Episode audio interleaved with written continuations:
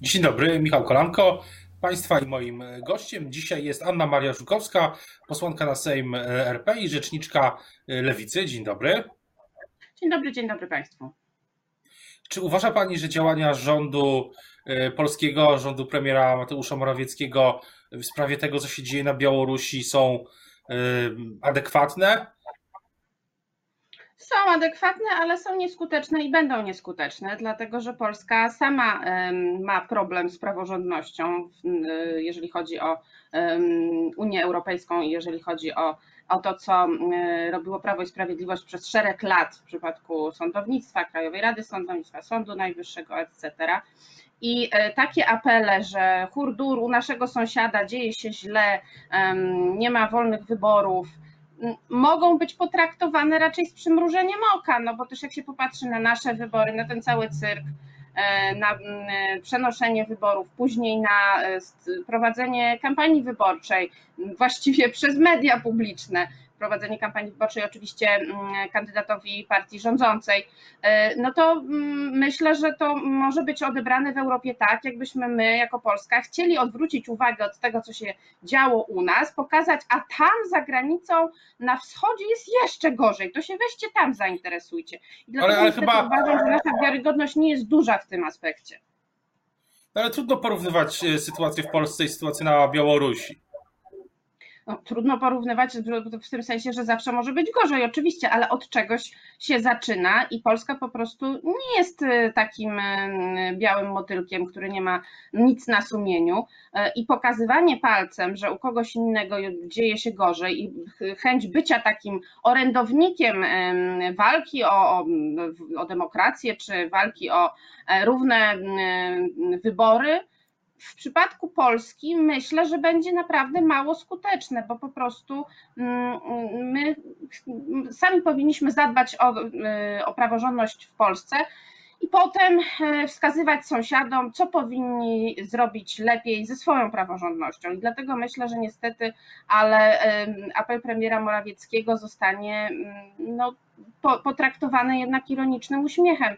Europa zresztą mm, niestety nie ma interesu w tym, żeby w wybory na Białorusi w jakikolwiek sposób ingerować, e, bo no lepszy diabeł zły niż ten, którego się nie zna. Łukaszenka jest już tym e, no, znanym dyktatorem. Wiadomo, wiadomo, czego się po nim spodziewać. Przywódcy europejscy, przywódcy świata e, wiedzą, kim jest Batiuszka, w jaki sposób prowadzi politykę.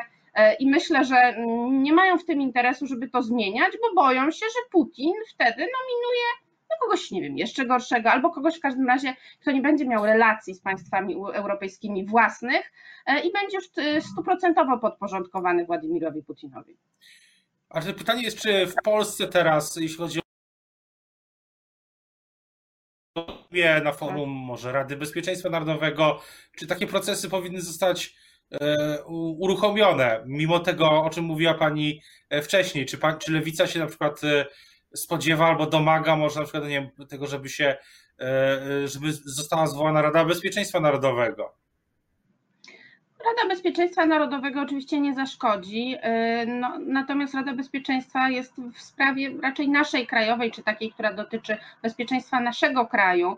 Myślę, że te wybory na Białorusi jednak w żaden sposób nie naruszą naszego bezpieczeństwa.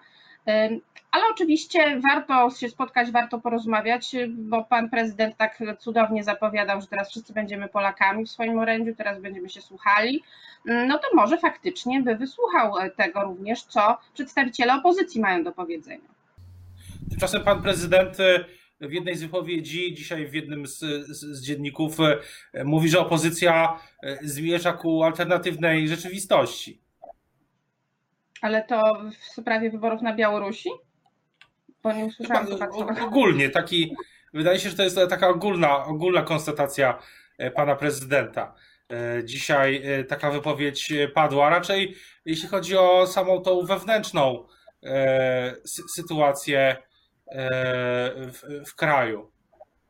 Prezydent mówi, no że część opozycji zmierza w stronę alternatywnej rzeczywistości, co utrudnia dialog w Polsce, osłabia polskie państwo. Tak ogólnie mówi pan prezydent dzisiaj w wywiadzie dla Gazety Polskiej codziennie. Pan prezydent myślę, że sam żyje w jakimś odrealnieniu, ponieważ nie raczył dostrzec e, w żaden sposób e, tego, co się dzieje wokół tematu zatrzymania aktywistek, które czy to wieszały flagę, czy to wcześniej e, zatrzymywały ciężarówkę z homofobicznymi hasłami. Nie, nie działa w żaden sposób na rzecz uspokojenia nastrojów społecznych, nie stara się być Mm, prezydentem wszystkich Polek i wszystkich Polaków, niezależnie od orientacji seksualnej. Także wydaje mi się, że to pan prezydent nie dostrzega tego, co się aktualnie w Polsce dzieje.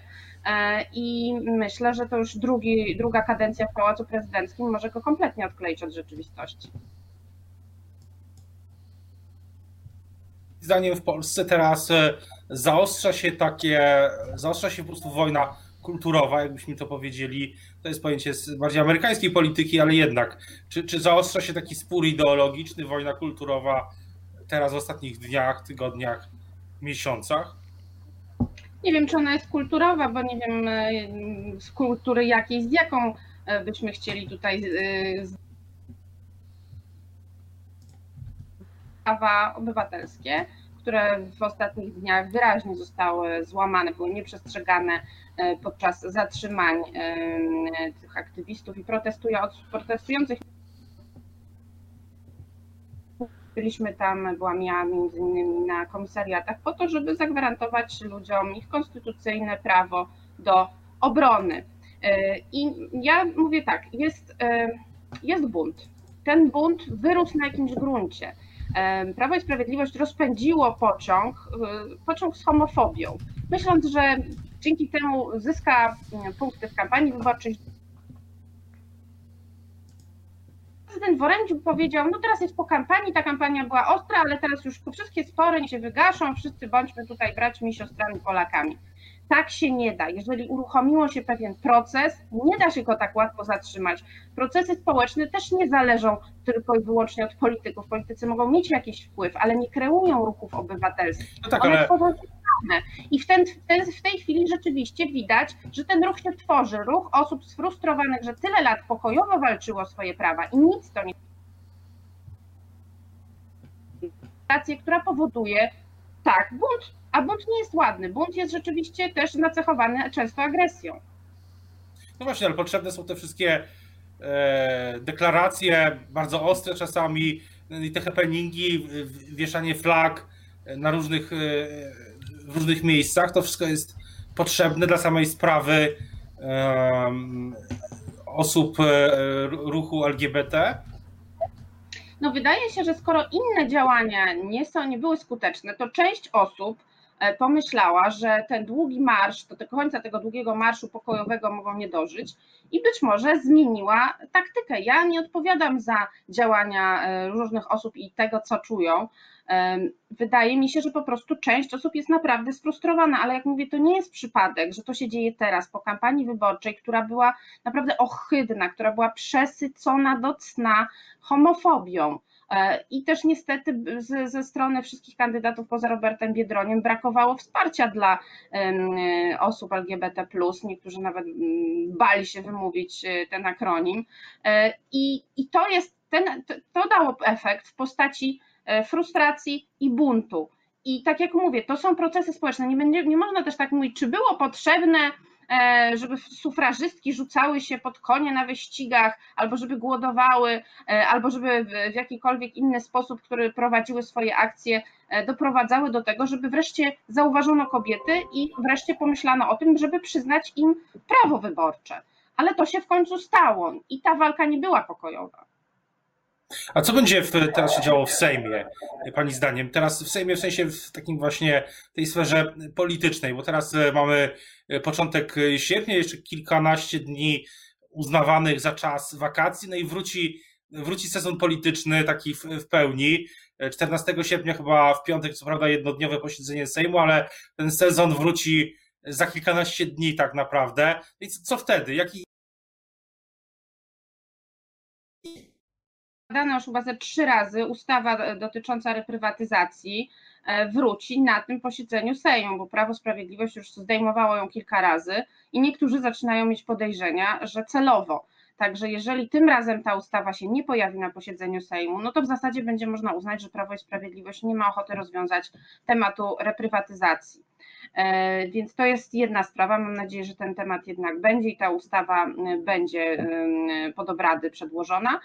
Druga, druga sprawa to jest y, Komisja Edukacji i to, w jaki sposób szkoły będą e, przygotowane na e, nowy rok szkolny. To wiem od swoich koleżanek, które zasiadają w tej komisji. To też jest bardzo ważna e, komisja i bardzo, i bardzo ważny temat. Natomiast co będzie we wrześniu, to się okaże na, po liczbie zachorowań, bo nie wiem, czy nie dojedziemy do tysiąca zachorowań dziennie w tym tempie i wtedy będzie trzeba na to jakoś zareagować. Rząd będzie musiał zareagować, ponieważ wprowadzaliśmy lockdown przy 100 zachorowaniach dziennie. Teraz jest ich ponad, grubo ponad pół tysiąca, 500-600 zachorowań dziennie e, i w zasadzie nic się nie dzieje. Poza tym, że gdzieś w niektórych miastach ludziom jest mówione, że mają nosić maseczki.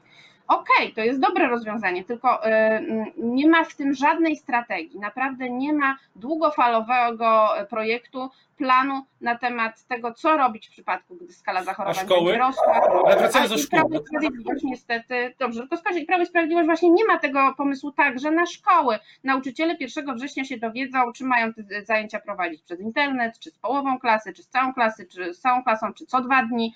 E, sprzętu nie ma i e, oprogramowania, które by sprawiło, że te lekcje będą technicznie właściwe, a nie ciągle się będzie rwało połączenie, też nie ma. Po prostu Ministerstwo Edukacji Narodowej w ogóle o tym nie pomyślało. No właśnie, ale czy Pani zdaniem e, na podstawie tych danych, które mamy dzisiaj, e, te lekcje powinny być e, no bardziej w trybie zdalnym, czy, czy jednak, tak jak mówił minister Piątkowski, dzieci powinny wrócić do szkół 1 września? Bo to jest pytanie o ogromnym znaczeniu też sprawa dla gospodarki. E, powiem jako matka dziecka w wieku szkolnym. E, uważam, że dla dzieci, e, dla psychiki dzieci, zwłaszcza nastolatków, najlepiej by było, gdyby miały możliwość powrotu fizycznie do szkoły, bo to odseparowanie od rówieśników naprawdę bardzo źle odbija się na psychice dzieci. To jest brak kontaktów towarzyskich, brak zamknięcie w czterech ścianach, to też nie mają gdzie wyżyć swojej energii. Tylko oczywiście najważniejsze jest bezpieczeństwo, więc naprawdę można by zaplanować, czy to właśnie część klasy, co drugi dzień w szkole, co drugi dzień w domu. To wymaga po prostu pewnego projektu. Ten projekt nie został przedstawiony, jest tylko taka hipoteza, że no być może będą lekcje prowadzone w systemie hybrydowym, ale jak on będzie wyglądał, wszystko przerzucono na dyrektorów, to znaczy to dyrektor ma zdecydować, dyrektor ma postanowić. I pytanie jest takie, czy to dyrektor będzie wtedy odpowiadał za liczbę zachorowań ewentualną w szkole, czy Ministerstwo Edukacji Narodowej, które nie daje wytycznych. A co do e, innych e, tematów, to jest dyskusja, e, którą będziemy też uważnie, uważnie śledzimy tą dyskusję na łamach, te tematy na łamach Rzeczpospolitej, ale pytanie też co do sezonu politycznego, czy Lewica jest właśnie, będzie gotowa na nowy sezon polityczny, bo Kongres Lewicy, z tego co pamiętam, dopiero późną jesienią. Kongres Lewicy pewnie będzie w listopadzie, to będzie kongres programowy i na który zaprosimy szereg naukowców, organizacji obywatelskich, think tanków, gości zagranicznych, też polityków zagranicznych, żeby podzielić się swoimi przemyśleniami, doświadczeniami i pomysłami na to, e, jak prowadzić lewicową politykę, wprowadzać lewicowe tematy do agendy, jak to robić skutecznie. Myślę, że właśnie końcem tego, zwieńczeniem tego dzieła będzie, będzie mm, program e, wyborczy Lewicy. E, poza tym Lewica